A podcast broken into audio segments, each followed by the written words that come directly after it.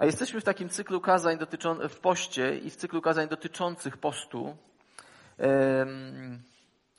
I zatytułowaliśmy go sobie Bóg w ukryciu, ponieważ Bóg w ukryciu robi różne dobre rzeczy, ale zanim do tego przejdę, to jak się tutaj prowadząca dziś uwielbienie Joanna modliła i mówiła, to przyszło mi do głowy, do serca takie, tak, takie słowo z Łukasza. Posłuchajcie. Jeśli ktoś miałby wątpliwości, gdzie się trzeba zapisywać. Jednak cieszcie się nie z tego, że złe duchy są wam podległe, cieszcie się raczej z tego, że wasze imiona zapisane są w niebie. Wiecie, że do nieba są zapisy? Wow, herezję chyba pastor powiedział. Są do nieba zapisy. Co prawda nie my zapisujemy, tylko się, tylko Chrystus zapisał nas, ofiarując, czy Bóg ofiarując swojego Syna. I krwią Chrystusa jest wpisane tam Twoje imię.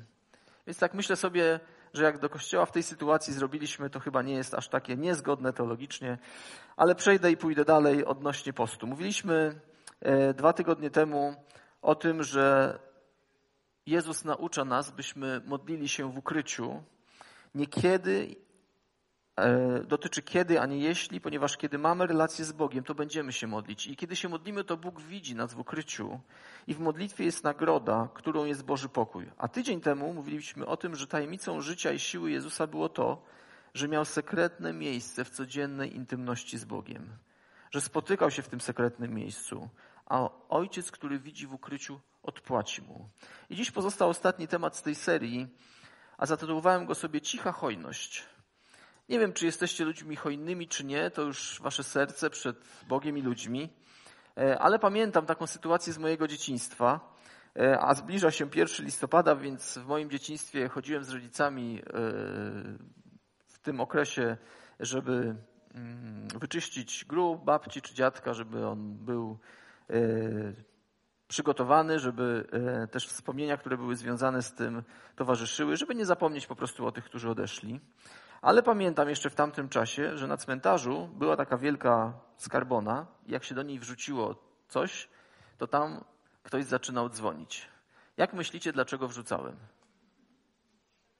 Żeby dzwoniło. Wrzucałem, żeby dzwoniło. Nie miałem pojęcia, co jest tam powodem i jaka motywacja, ale ja jako dziecko wrzucałem, żeby dzwoniło. A jeszcze w innym miejscu widziałem, nie wiem, czy się kiedyś spotkaliście, nie krytykuję, tylko mówię moją obserwację. Widziałem modlitomat. Modlitomat polegał na tym, że się też coś wrzucało i wtedy zapalała się świeczka na 24 godziny. No i jakby coś to tam jakieś miało znaczenie. Jak myślicie, dlaczego wrzucałem? Żeby się zaświeciło.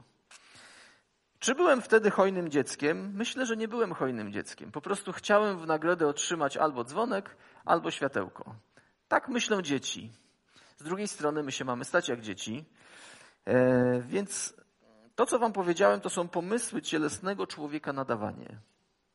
Człowiek tak myśli, co by tu zrobić, żeby ktoś coś dał. Wiele organizacji charytatywnych, które mają super e, i dobre rzeczy e, robią, ale między innymi na tym się opiera, że jeśli coś dam, to zobaczę jakby efekt tego, że coś dałem.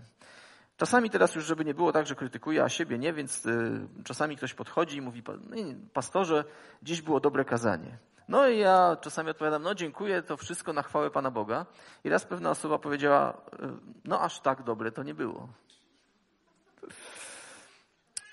Więc ludzie dają czas, talenty, finanse i zaangażowanie z różnych powodów. Często po to, by coś dostać w zamian, czy to uznanie od innych, e, czy to nagrodę od Pana Boga. I nie ma nic złego w szukaniu nagrody.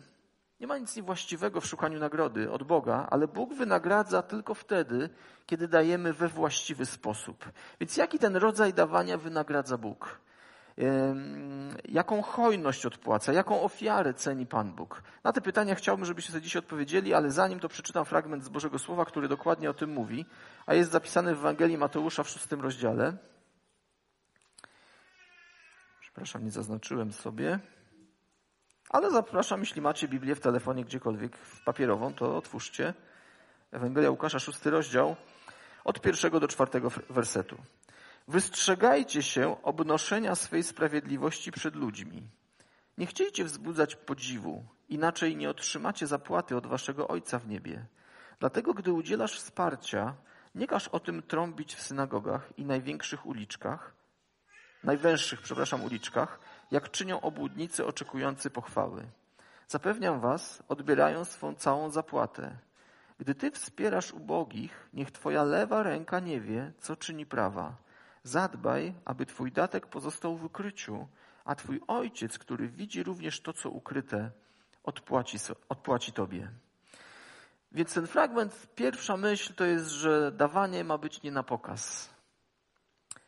Nie popisujmy się dobrymi uczynkami, nie, nie afiszujmy się tym, jak to wspaniałe rzeczy robimy, bo przywódcy religijni w czasach Jezusa, oni uznawali trzy jakby dyscypliny za prawdziwe akty sprawiedliwości. Dawanie ubogim, modlitwę i post. I dokładnie te trzy rzeczy są tam wymienione. O tych trzech rzeczach mówiliśmy o dwóch, dwa, o dwóch przez ostatnie tygodnie, dzisiaj o trzeciej.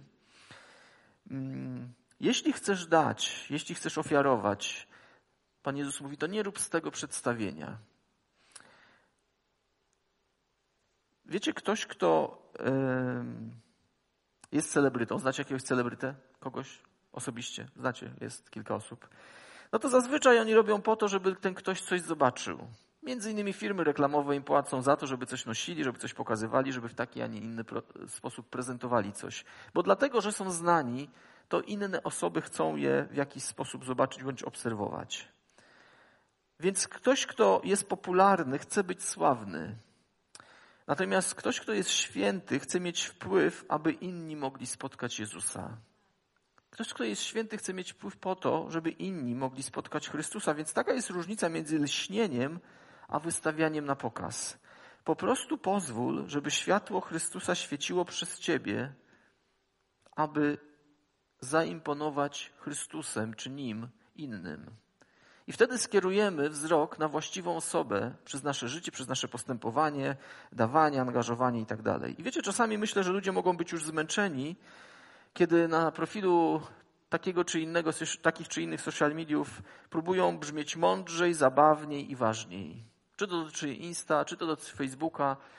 Tam pokazują ludzie siebie takimi, jakimi chcą, żeby inni ich zobaczyli, nie zawsze takimi, jakimi są naprawdę. I mam, myślę, że ludzie mają dość niepokoju z tego powodu, co jeśli zrobią coś publicznie, to że przez innych będą ocenieni, osądzeni, e, zwłaszcza wśród, wśród ludzi, których nie znają, w nadziei, że ich polubią, zaakceptują i pochwalą. Bo dziś jednym z większych problemów czy chorób, jakie, na jakie człowiek choruje, jest choroba samotności. Sytuacja jeszcze, w jakiej jesteśmy obecnie jako Warszawa, Polska i świat, że się w jakiś sposób mm, te kontakty nasze ograniczają, nie pomaga nam to w życiu zdrowym życiem. I Chrystus naucza, że to, co dajemy, jest mierzone tym, co nam zostało. Pomyślcie nad tym.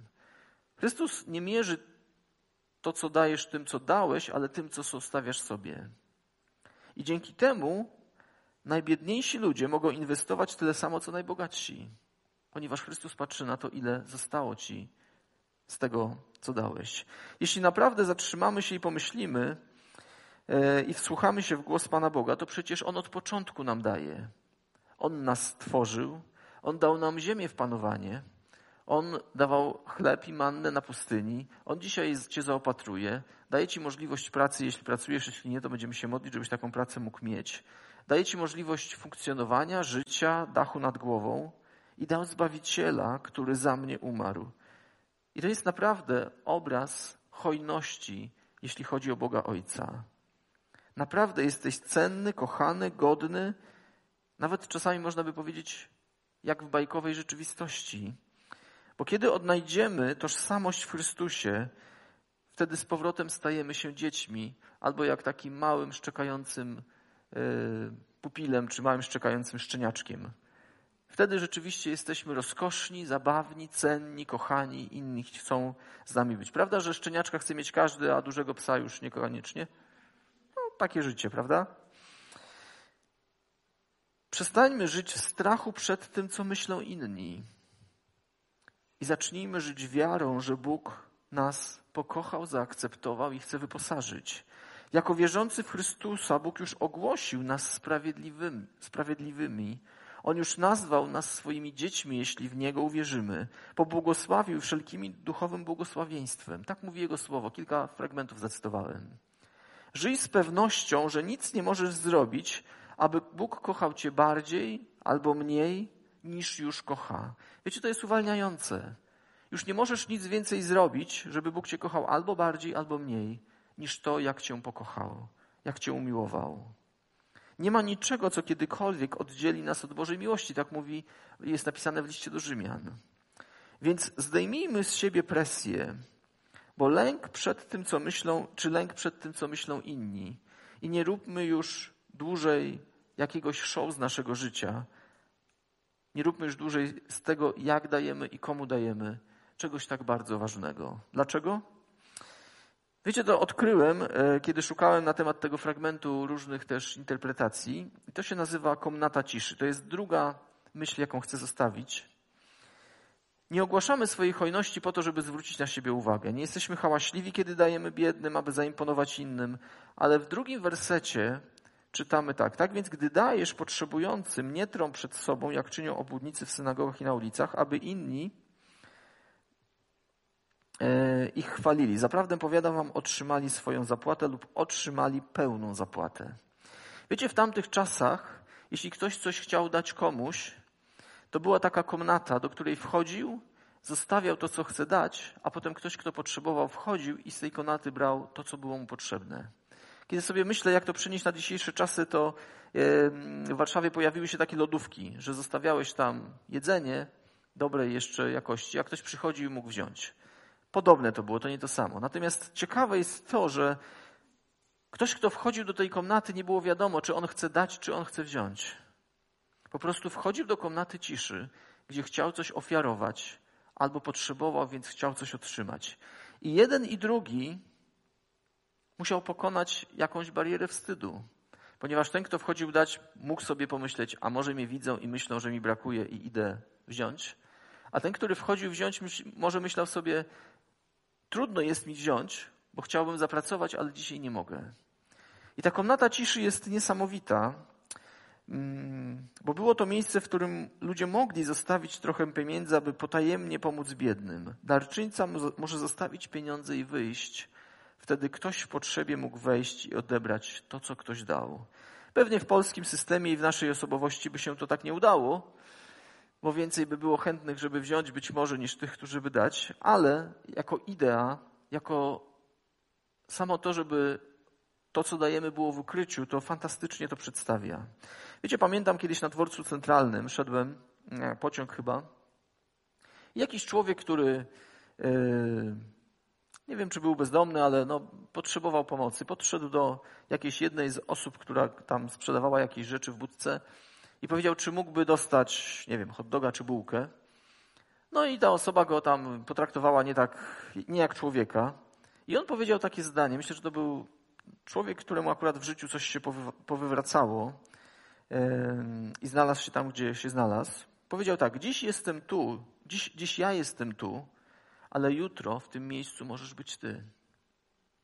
Wiecie, to było mądre, bo on poprosił, czy mógłby otrzymać, ponieważ nie stać go było. Nie, nie, było. nie było od niego czucia ani alkoholu, ani żadnych innych rzeczy, po prostu wyglądał biednie. I to mi dało do myślenia, że dzisiaj daję, ale jutro może będę potrzebował, żeby trzymać. I kiedy robimy to w ukryciu, kiedy robimy to przed Bogiem, to Bóg widzi, honoruje i ma dla każdego nagrodę, kto się dzieli z innym. Nie trąbiąc, bo wtedy też w tamtych czasach było to, że jeśli ktoś dawał jakąś ofiarę, to trąbiono na trąbkach, czy jak mówiłem wam w moim przypadku, e, pociągano za dzwonek, czy za dzwon, który wszystkim mówił ten, czy ta osoba coś dała. Wiecie, Jezus nie urodził się bezbronnym dzieckiem dla aplauzu. Nie wisiał na krzyżu dla pochwały, ale ci, za których umarł, za mnie i za ciebie, naśmiewali się z niego. Wtedy, kiedy umierał, ludzie naśmiewali się z niego. Mimo to dał bezinteresownie i bezwarunkowo. I tylko on mógł to zrobić. Ponieważ był barankiem bez skazy, ponieważ był osobą, która nigdy nie zgrzeszyła i nie dopuściła się grzechu. Dlatego mógł być ofiarą. I to postawia przede mną i przed nami pytania, dlaczego daję, dlaczego się dzielę z innymi czymś, co robię, po, po, po co to robię? Czy po to, żeby ktoś mnie poklepał po plecach?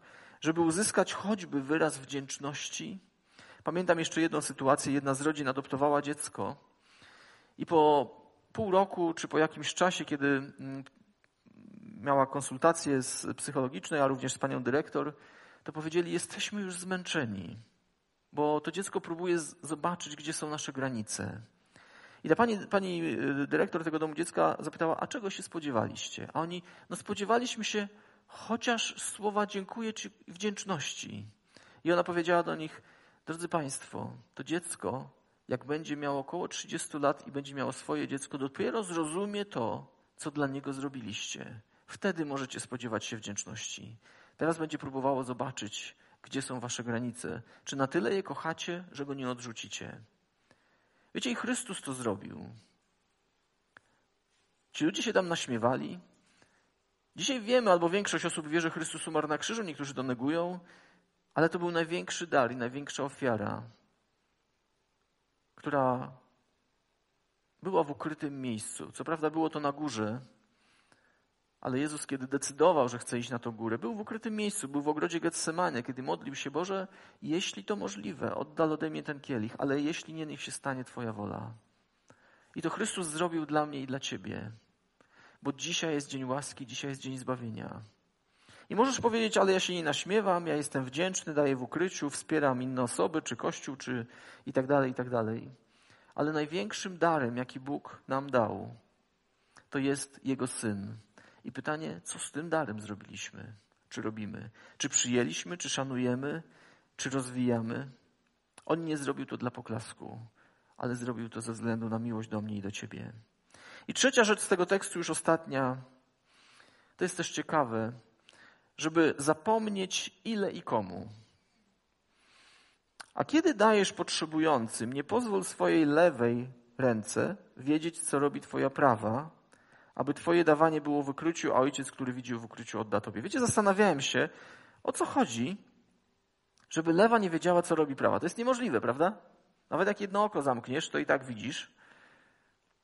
I myślę sobie, że Pan Jezus miał tutaj poczucie humoru i powiedział, że to jest tak blisko siebie, ręce są tak blisko siebie, że to wręcz niemożliwe, żeby ta nie wiedziała, co robi ta, ale masz w taki sposób dać, że to ma być tak bliskie, E, żeby o tym jak najszybciej zapomnieć. Zapomnieć po to, żeby nie oczekiwać wdzięczności, zapomnieć, jeśli ktoś, nie wiem czy wam się zdarzyło, czasami daliście dar, prezent, ktoś otworzył, no nie tego się spodziewałem. Myślę, że coś tam gdzieś kiedyś.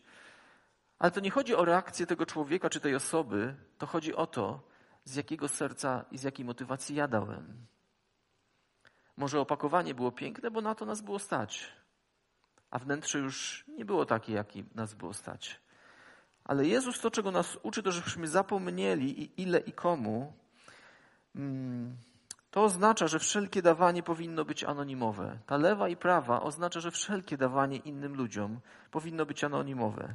Chociaż możemy przeczytać, że we wczesnym kościele Barnaba dał dochód ze sprzedaży swojej ziemi, to jest w dziejach apostolskich, ale już jeśli pamiętacie, Ananiasz i Safira również przyszli i chcieli dać, ale niestety skłamali i ponieśli tego konsekwencje. Chcieli być jak inni, chcieli mieć ten aplauz, chcieli mieć tę wdzięczność apostołów, ale to doprowadziło ich do oszustwa i do kłamstwa. Tajemniczy dawcy nie, kreują, nie kierują się samolubnymi ambicjami, po prostu chcą pomóc. Myślę, że kiedy chodzimy w bliskości z Chrystusem, to często jest w nas taka potrzeba, po prostu chęci pomocy. Kiedy jesteśmy w poście, to nie wiem, czy to zauważacie, ale szybciej jesteśmy zauważyć potrzeby innych. To czasami widać w oczach, czasami w zachowaniu, czasami w kilku zdaniach rozmowy. I nie ma znaczenia ilość czegoś, miłości, finansów, czasu, zaangażowania, ale ma znaczenie, że chcę to zrobić przed Bogiem i dla Niego. Pewien człowiek powiedział, zacytuję takie zdanie: Ukryjmy naszą dobroczynność, tak, ukryjmy ją nawet przed sobą. Dawaj tak często i oczywiście tak dużo, że nie zwracasz uwagi na to, że pomogłeś biednym, tak jak na to, że jesz codziennie posiłek. Czyńcie jałmużnę, nawet nie szeptając do siebie, jaki byłem hojny. Nie próbuj w ten sposób nagradzać siebie. Zostaw tę sprawę Bogu, który nigdy nie przestaje widzieć, zapisywać i nagradzać. A Salomon, jeden z najmądrzejszych ludzi, jaki żył na ziemi, powiedział takie zdanie. Kto się lituje nad ubogim, pożycza Panu. Ten mu odpłaci za jego dobrodziejstwo. Wiecie, to jest ciekawe, że można pożyczyć Panu Bogu. Jeśli się litujemy nad kimś, komu brakuje. Bo wiecie, ktoś biedny to nie oznacza, ubogi to nie oznacza, że e, nie ma się w co ubrać i jak żyć, bo różnie to jest. Możemy być ubodzy w kontekście relacji, możemy być ubodzy w sensie finansów, może nam po prostu czasami nie brakować. Czasami brakować, przepraszam. I jeśli chcemy prawdziwej nagrody od Boga, a nie tylko pochwały ludzi, to nie opowiadajmy o tym innym, ale zróbmy to w ukryciu między Bogiem a Tobą. Dawajmy w tajemnicy, a pewnego dnia Bóg wynagrodzi Cię publicznie. Wiecie, jeśli ktoś miałby mnie wynagrodzić, czy Ciebie wynagrodzić, to pomyśl, czy wolałbyś, żeby wynagrodził Cię człowiek, czy żeby wynagrodził Cię Pan Bóg? Odpowiedź chyba jest oczywista, że kiedy Bóg wynagrodzi, to nie będziemy się czuli pominięci, e, nie będziemy myśleli, że ktoś nie okazał wdzięczności takiej, jak byśmy chcieli. I z własnego życia. Czasami, wiecie, to mnie e, fascynuje w tej mojej pracy, że czasami mogę być listonoszem. Wiecie, na czym to polega? Czasami ktoś przychodzi i mówi, wiesz co, chciałbym dać anonimowo coś komuś, żeby nikt nie wiedział. Więc dam to tobie, a ty przekaż. I wiecie, ja mogę przeżywać fantastyczną rzecz, kiedy idę do kogoś i mówię, słuchaj, to nie ode mnie, tylko od kogoś innego. Nie mogę ci powiedzieć od kogo, ale ten ktoś cię chciał tym czymś pobłogosławić. Wiecie, jaka frajda? Mogę oglądać radość czego człowieka i potem tylko przekazać temu dawcy, słuchaj, to tak wyglądało.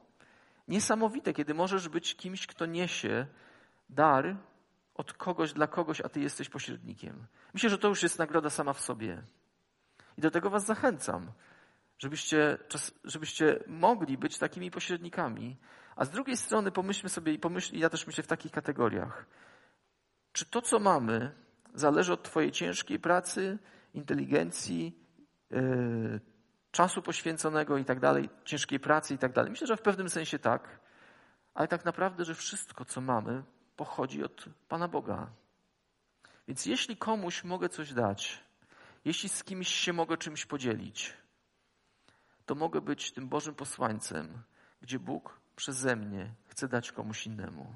I zobaczyć czyjąś radość, radość z tego, że można było zobaczyć odbiorcę, a dawcą jest Pan Bóg.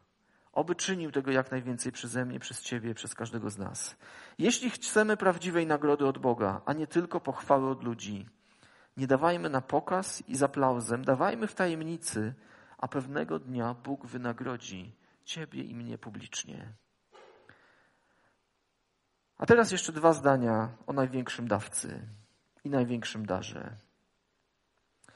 Największy dawca to Bóg Ojciec, bo On zobaczył, że jesteśmy ubodzy w duchu, bo On zobaczył, że potrzebujemy Bożej miłości, że potrzebujemy pokuty z tego, co nas od Niego oddziela, że potrzebujemy przebaczenia i potrzebujemy Jego łaski.